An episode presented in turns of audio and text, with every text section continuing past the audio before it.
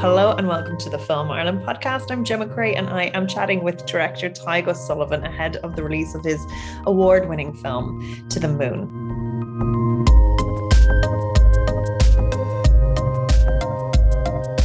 So thank you so much for chatting with us. No problem. Lovely to be here. I know one thing a lot of filmmakers, this is again, because we're Film Ireland, we love getting into the nuts and bolts of how people get to make their films. And a big part of that is money, because I noticed there was a lot of beautiful footage that had to be licensed. So I'm just wondering if you could just take me through how this project started life and how you got the funding for it. But like, it's Arts Council Screen Ireland. There was a third, a French co-production, or yeah, Arte. Yeah, it was. It's funny, like you do always need some money to make most films, and a lot of people's efforts goes into convincing people that have money that they give you money to make the film that you want to make. But in this case, it was. This is my third feature, and I've made any number of shorts on top of it as well, and I've helped people get films funded as well in the past, so I've kind of been through the financing mill a few times, and strangely enough this was probably the most straightforward film I've ever undertaken in terms of getting it financed. One thing that absolutely didn't happen during the process of getting this film financed was anybody saying, "The Moon, I hate the moon." You know, nobody says that. Like in a way, I think that was a big help in terms of getting it financed, was because it's such an easy pitch. It's an incredibly simple frame for a film. It's just the moon and moonlight and myths and stories and everything that goes with the moon. And it kind of captures the imagination. So on the first instance was to develop it with some money from Screen Ireland, and as people are hopefully are aware, Screen Ireland has a very strong development strand, which gives you enough money to go away, to spend the time that developing a film needs, and maybe shoot some stuff and cut a trailer and write it up and come back to them with something complete in terms of a treatment and a plan for making the film. So that I took about a year to do that, and I really figured the film out in that time whilst working on other stuff at the same time. So by the time I came back to them, I went to the Arts Council, who have a scheme called Open Call, which is an unusual scheme for them in that it's not specific to an art form or a genre or a particular discipline. Theatre makers, dancers, visual artists can apply for Open Call. They fund one project a year, at least they did when I was going for it. And it can be of any, and the idea is that it should be work that's really good and that appeals to as broad an audience as possible. And I kind of felt that a film about the moon, you know, its universal appeal might fit with that. So I put it into them. I went back to Screen Ireland, and I also spoke to, I was in Toronto for Hot Docs. And I spoke to commissioning editor there from Arte called Rasha Salty, and she immediately got the film as well. So yeah, it was. And I shouldn't forget our friends in Finland, Ule, who have shown work of mine in the past. They've got a really strong documentary strand of obscuro documentaries, and I got a small bit of money from them as well. So between one thing and another, it all added up to enough money to make the film, especially when you account for the Section 481 tax credit that kicks in at a certain level. Yeah, like, I mean, not to say that it was easy. Nothing's ever easy, and you have to really know the film that you want to make and really have it explained and legible to anybody that's making a decision. But certainly any meeting I had, any kind of pitching of the film, I felt I was pushing an open door, because this is a film that people could already see in their heads, I thought, when I told them a little about it. And it's very unique as well, like the mood and the tone, very kind of distinct and emotive as well. So there's a lot of old footage in there from all over the world. It's amazing. And then you worked with cinematographers to get original footage from all five continents. Just tell me a little bit. So you were saying you were working on it from a treatment point of view. So did you know all the old footage that you had before? like that you wanted to use for it. And negotiating the rights to stuff like that can be really, really tricky. Like, you know, things like who like something that is from the 1940s, like who even has the rights? Is it someone's son or? Yeah, no, it's somebody's estate probably. Yeah, like just to take the last part of the question first, I worked with a producer called Claire Strong who came onto the project once I was up and running in terms of the film was financed, and it was clear that this was a pretty large undertaking. So Claire had great experience working as an archive producer, and she had worked as a producer on The Farthest. So, you know, she knew what she was doing. That's what the archive producer does, and does brilliantly in the case of Claire, where you can, if you find something, somebody has to do the work then of figuring out where it came from. You know, bear in mind now, some stuff would come directly from film archives and everybody knows who owns it, because it's the people who mined it are the people who own, who either mine the rights as well or own it themselves. But then if you pull some obscurity out of nowhere, Claire's job is then to trace that back. And it can become, you know, it's a lot of work. You know, I might decide today I like this shot, and it ends up in a cut. And then she does a ton of work to figure out how much it might cost, who you have to pay, where do you get the license? Is it a license forever, or is it licensed for a limited amount of time? And how does that fit in with our budget? And then a week later, I'll go, oh no, that shot, I cut that. Like that, it happens. But equally, it could go the other way around. You know, she comes back to me and says, you know, that we found the person who owns that, and they're looking for gazillions. So I'll quietly push it out of the film and say nothing of it ever again. But neither of those two things was common. Her telling me it was too expensive, or me deciding I didn't want it anymore. Most of the time, there was, you know, it was a very close collaboration in terms of knowing what we could work with and to make work within a finite budget. You know, that was a really important thing. What was the other part of that question? It was about the treatment. So did you, when you kind of went, look, I'm going to put this together, it's going to be deeply atmospheric, mood driven, these are all the things that I want, like, did you know exactly where you were going to get the footage first, or were you feeling it out? Because I presume with something like this, mood and tone is so important, and you might put something in and it mightn't feel the way that you thought it might feel beforehand, or did it? Yeah. Oh, absolutely.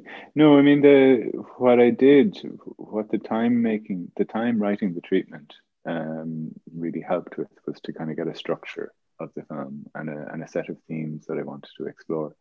So like taking my cue from the moon itself, like I broke the film into phases, each associated a particular phase of the moon. And then I had all these different themes, because the whole point of the film is that the moon is this unique canvas for human imagination, but anything can be written onto that canvas. It can be love, it can be death, it can be rebirth, it can be the supernatural. So that multiplicity is the whole point. But unless you have some kind of schema to work through that, then it's just going to become a big soup. So putting that framework in place really helped me then see how I could structure the film, but without knowing at that point what particular shots, what particular material would fill out the framework. That's, I suppose, the key thing for me, is to start with some kind of a framework, but then have total freedom to operate within that. You know, it's no more than if anybody writes poetry. You know, if you decide you're going to write a sonnet, there's a really strict kind of meter, and there's a strict structure that you have to adhere to. And sometimes that's actually more liberating than a total anything goes free verse, you know, because you can work within a form. So in my case, the structure of the lunar phases allowed me to then have total freedom to here's my love section, here's my supernatural section, but anything goes within that. And my job is to create coherent passages and cinematic elements within that. But no, I couldn't have known at that point, like what material was going to go in. Like the finding of the material was such a huge undertaking. It was a lot that I had found myself. There was a lot that Jack Lunt, the assistant editor, found himself. We were constantly on the lookout for interesting things and watching all sorts of obscure films late at night.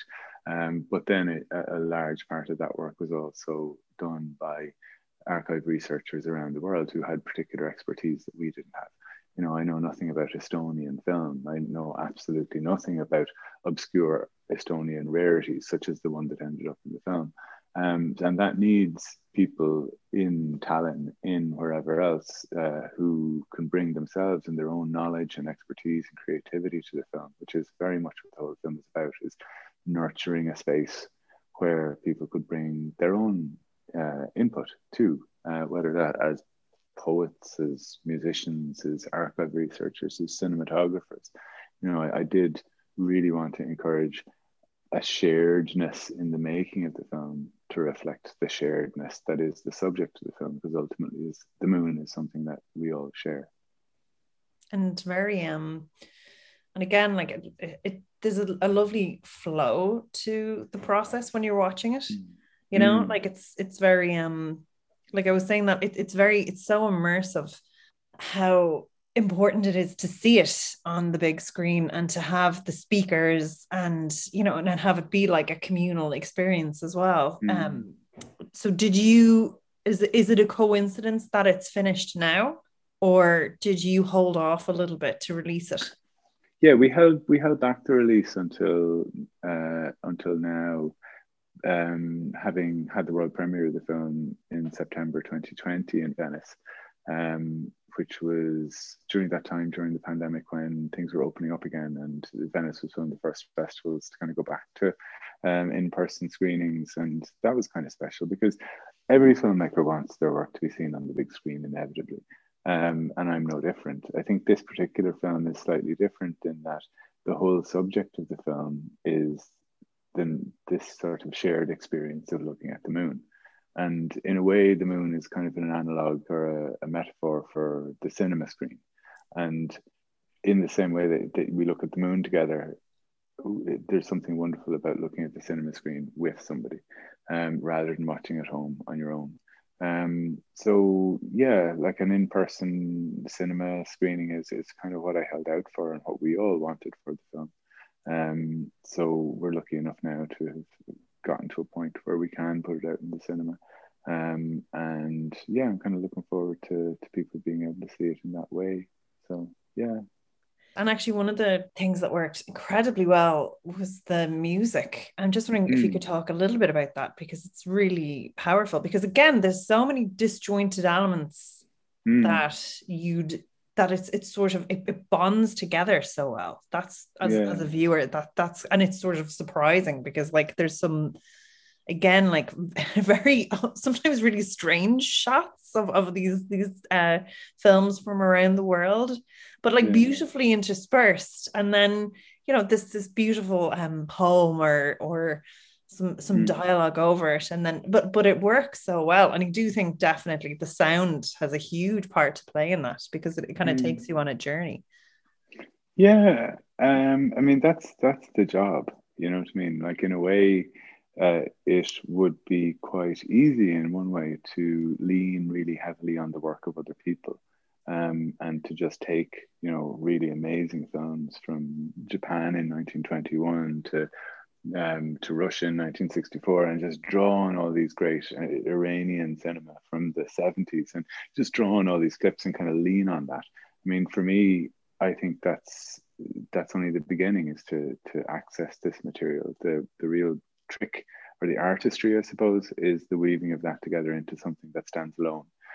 So that you're not just looking at a particular image or shot, you're looking at it in the context of the shots around it, but also the music underneath it, but also the poem or the scrap of text that might draw meaning out of it. And I suppose that's where the artistry is, and to create something that is a single thing in and of itself, which this film is. You know, sometimes I teach, I've been film artist in residence in UCC for this year, and so I've had to explain my practice from scratch a few times. And when I'm talking about working with archive, one thing that the young people really get is when I say that it's, you know, if you look at the history of music, music is far more advanced to my mind in terms of technology and artistry than film when it comes to working with existing material. Like you have the entire genre of hip hop from the late 80s through to the present moment, where it is about creating something new and coherent and utterly original and fresh from existing music. And in a way, this, I suppose, there are lots of filmmakers who do really interesting work. But I think that way of explaining it is kind of a good way of explaining what I feel that my job is. You know, you're not just leaning on other people's work. You're taking existing cultural material and references and weaving something entirely new, you hope, out of that. So, and that includes all the elements that go into film. So text, music, dialogue, films, everything, sound. You do work with a kind of team of people, but when this was just a kind of earworm and you were planning it out, would you, you know, be kind of watching things and feeling for inspiration? Would you be kind of up late at night on Wikipedia? Like, what would be your process for finding stuff? You mean looking up films? Yeah. Looking up, yeah. I mean, I think staying once this film kind of took hold in my brain as something to do, there's nothing better than sitting up late by the fire with an iPad, typing the word moon followed by whatever you like into the internet, you know what I mean? And just going down rabbit holes, whether it's, you know, Central European folklore or old Russian movies, or yeah, just everything and anything, poetry, you know, text, literature, anything you can find really. It's just, it's the late night internet researcher's dream really. So yeah, that was kind of a huge starting point, and it didn't stop. Like it continued, like deep into the edit, I was still kind of delving around, scanning around, looking for things, because it really became part of my life for a long time. But yeah. What would have been some of your favorite little finds that you that made it into the film or otherwise? Or either, like sometimes you have to kill your darlings. What would be some of your favorite little? There is a poem, just for the kind of serendipity of it. I was in Amsterdam at IDFA, you know, the documentary festival there, a couple of years ago, and I just went into this particular English language bookshop, which I'd never seen before, and I was just having a good snoop because I love bookshops, and I came across an anthology of Native American poetry, and I just thought, that looks good. The kind of thing you pick up in a bookshop. And just flicking through it then, I saw that there was a poem called Blood Moon Triptych by a woman called Jennifer Elise. Follow you up with the surname. And read that poem, and it just really jumped out to me, and I took a picture of it on my phone, and didn't buy the book, cheapo that I am. I did subsequently. Josephine Elise Forrester, Justine Elise Forrester, and it just really haunted me, and it stuck with me.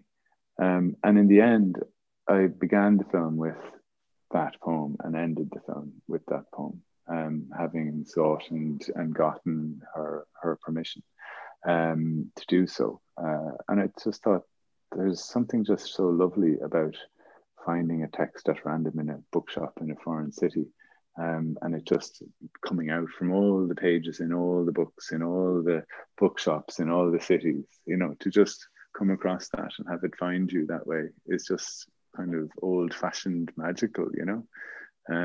So that would be one. Yeah, I think that's kind of my favorite, because it is in many ways it's like scavenging for these different elements that you're But we're all magpies now, you know.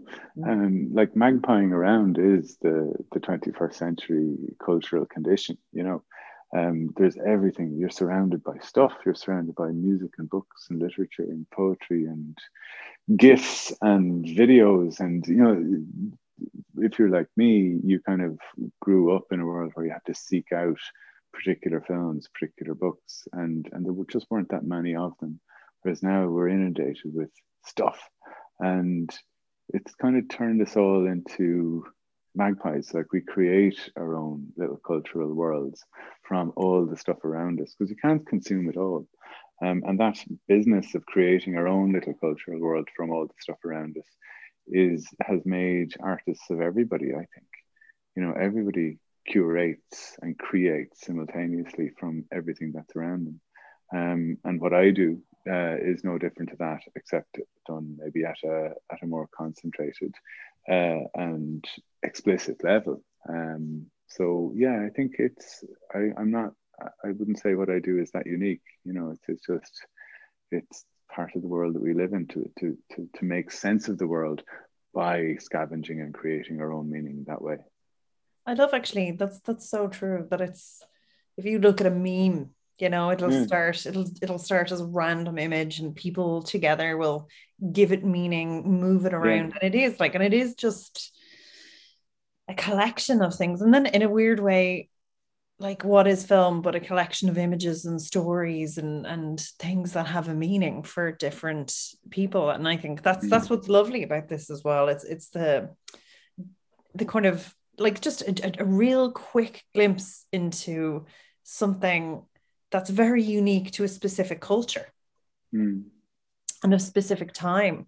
And, like, just to see that and kind of have it presented in this way that's very emotive and very sort of almost like dreamlike, and in that series where you give it meaning as well. Like, you can, as the viewer, you bring the meaning to it. Like, it's a very interesting watch. What has the response been? Because I presume it's something that just travels really well because of... Yeah. I mean, it's not bounded by culture or language or anything like that. So yeah, I mean, it's a funny old year to be bringing out a film, but it still managed to kind of transcend the difficulties of the last 12 months or more, and it's played at festivals all over the place, and the response picked up loads of awards. Sure, look it. But the response has been really good. I think it's, like I was saying about when I started getting the film funded, there's almost nobody who has a disinterest in the Moon or who actively dislikes it. So I think that most people are willing to go there with it, or at least have a look.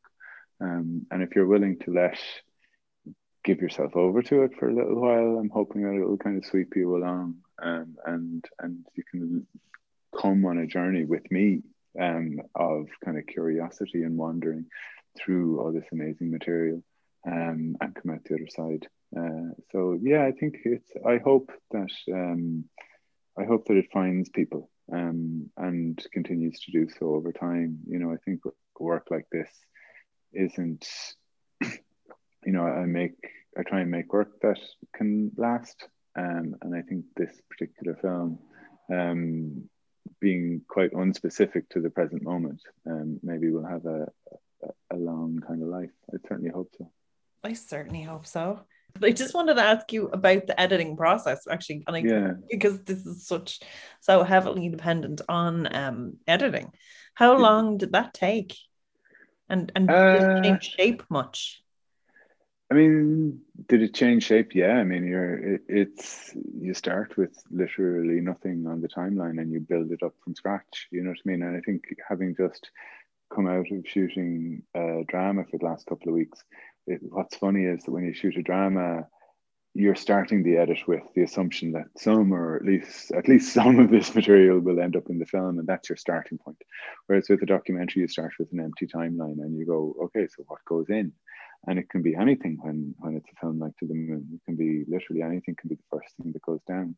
And then it's a matter of finding something that talks to that, and a piece of music that draws out the mood, and maybe a bit of text. So you're just, it's a little bit like, I don't know, tapestry or something. You know, you're weaving little small bits, and then you join it all together. But you stay in the small bit mode of working for quite a long time. You know, you're making 2-3 minute sections that work for you, and then you start editing them together, and then joining them up and changing bits to make the flow better.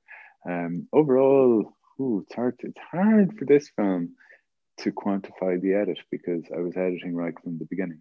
you know, right from the first time that material was, I had found some material or Jack had found some material, I was putting little sequences together and trying things out. And then material would come back from either stuff that I shot or other people shot, come back from the lab, and you start weaving that into little sections.